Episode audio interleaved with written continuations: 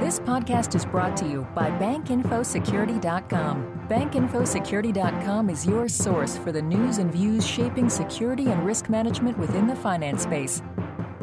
As financial institutions prepare for the January 1 compliance deadline for the updated FFIEC authentication guidance, what technology investments are they making to ensure they're ready for regulatory audits? Hi, I'm Tracy Kitten with Information Security Media Group. I'm joined today with Donna Flynn, Vice President of Liberty Bank, a $3 billion institution based in Connecticut. Donna, could you tell our audience a bit about your institution, such as the breakdown you serve between retail and commercial customers? Sure, Tracy. Uh, we are a community bank headquartered in Middletown, Connecticut, uh, servicing about 190,000 customers, mostly consumer and micro business. However, we do have about 300 corporate users. And when I say corporate users, I mean they transact ACH and wires. Great. And as you begin reviewing and assessing some of the online risks, what compliance gaps do you identify? We identified our main um, our main issues were ongoing risk assessments, layered security, and customer awareness. Okay, and you've noted in the past that Liberty targeted three key areas for improvement mentioned in the updated guidance, and of course that's the ongoing risk assessment, the security, and the customer awareness. Can you tell us why these three areas needed improvement? Well, I think what's difficult for many community banks is trying to keep abreast of all of the fraud trends, identifying new uh, uh, new attacks, and then updating the risk assessments to include the mitigating controls. Um, that's as far as the risk assessment. As far as layered security, while we were reasonably comfortable with the tools we were using, we didn't have the confidence that our customers were actually protecting their systems. Um, and then as far as customer awareness, you know, we do have um, a security brochure, uh, but they do become outdated very quickly. Um, so we were looking for something more automated uh, with real-time information that we could share with our customers. And so, Donna, what steps did Liberty take as it assessed those risks and then began reviewing different vendor solutions? Well, my team got together and we determined where are where are we today and where do we need to be in order to be to be compliant. Um, we also looked at all of our online channels, not just online banking. Uh, at that point, we put together a focus document so that we would be prepared when we met with vendors. What are we looking for? What's our what's on our wish list?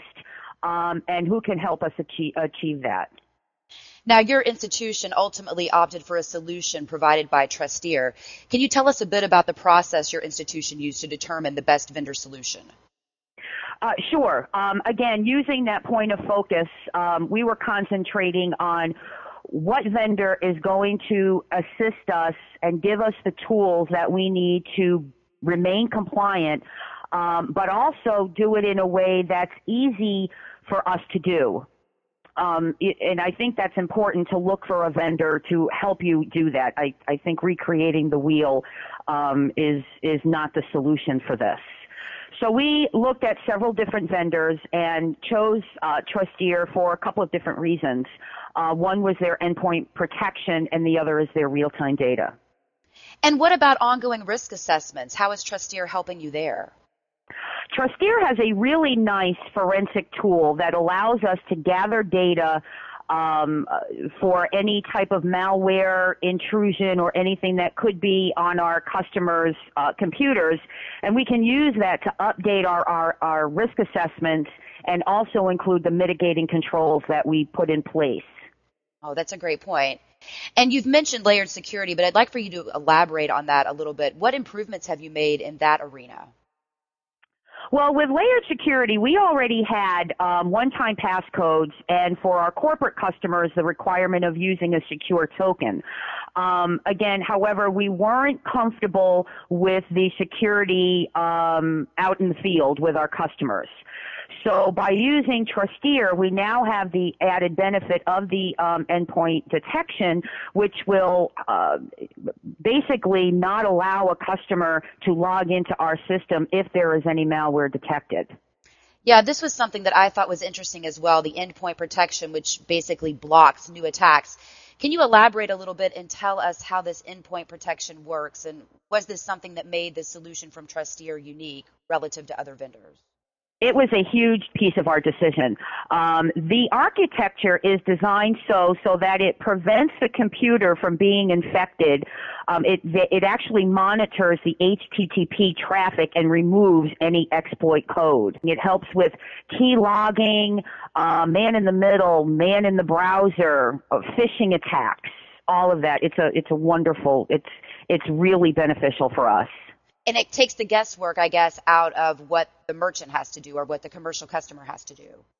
It does, and I think regulators are looking to the banks to provide that to its customers and not just rely on the customers to be um, savvy enough to do it themselves.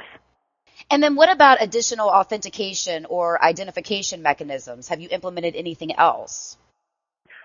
Um, again, with the one-time passcode and the secure tokens, and now with Trusteer, um, you know, implemented into that, we have not um, decided to add anything else to, um, you know, to the suite at this time. However, you know, it's an ever-changing environment, so we always have to be, you know, aware and open to uh, anything that we may need to implement going forward.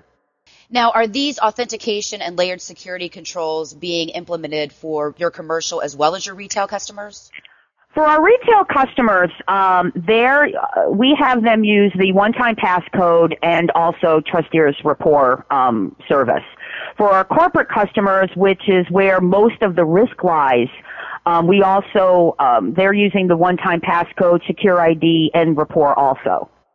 And then let's go back and talk a little bit about customer awareness and education. What new strategies have you implemented there, and are you focusing different efforts for your corporate customers versus your retail customers? We are, um, with our corporate customers, we're getting a lot more detailed. Um, one of the other benefits for um, in choosing Trusteer is they have a, um, a security splash that identifies new customers or any customers logging in from a different device, and it presents them with a message that explains security threats and protection mechanisms. Um, we are also, they also offer a security news channel where they deliver information to our customers on new threats and how to avoid them. We also have a security brochure, a general security brochure that we offer to all of our customers that, you know, pretty much talk about what is man in the middle, what is man in the browser, what they should be, um, or recommendations for what they, how they should be securing their computers. And then going into 2012, Donna, what remaining areas do you feel you need to address fully to conform with the updated FFIEC guidance? You know, like I said previously, we're pretty comfortable where we are now. Um, but again, as I said, it's an ever changing environment, so we always have to be on our toes. Um, and again, I think the biggest thing is just updating that risk assessment, um, you, you know, as, as needed. And Donna, as other institutions work to ensure that they're compliant and ready for these regulatory audits, what advice would you provide? You know, I get again I say take a really hard look at what you're offering now. Definitely do not ignore the guidance. Um, and I think we're all so busy trying to remain compliant in so many different areas of banking that if you can use a reliable vendor to assist you in being compliant, then definitely do it. That's great advice. Donna, thank you so much for your time today. Thank you. Again, we've just heard from Donna Flynn of Connecticut based Liberty Bank. For Information Security Media Group, I'm Tracy Kitten. This podcast has been brought to you by BankInfoSecurity.com. For more interviews, breaking news, research, and educational webinars, please visit www.bankinfosecurity.com.